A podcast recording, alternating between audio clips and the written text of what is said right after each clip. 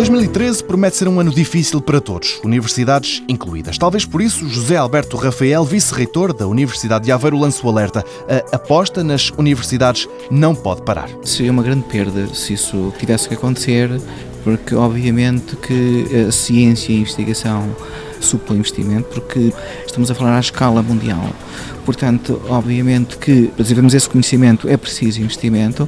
Por outro lado, é conhecido que esse conhecimento e a inovação é decisivo para o crescimento. O país fez pelo menos desde a década de 90, um forte investimento na componente da, da, ciência.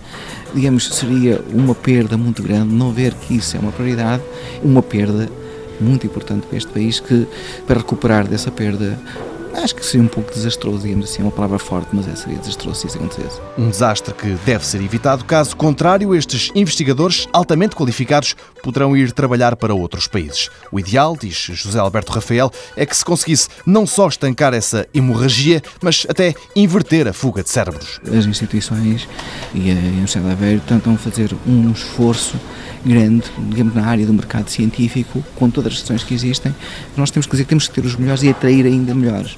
Ajuda também a formar equipas, a criar novas dinâmicas, desenvolver áreas que são precisos desenvolver, dar mais força e, por isso é preciso continuar com o investimento.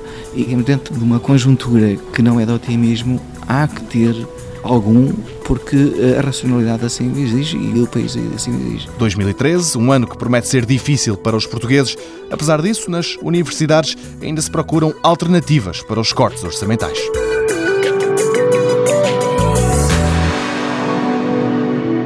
Mundo Novo, um programa do Concurso Nacional de Inovação BSTSF.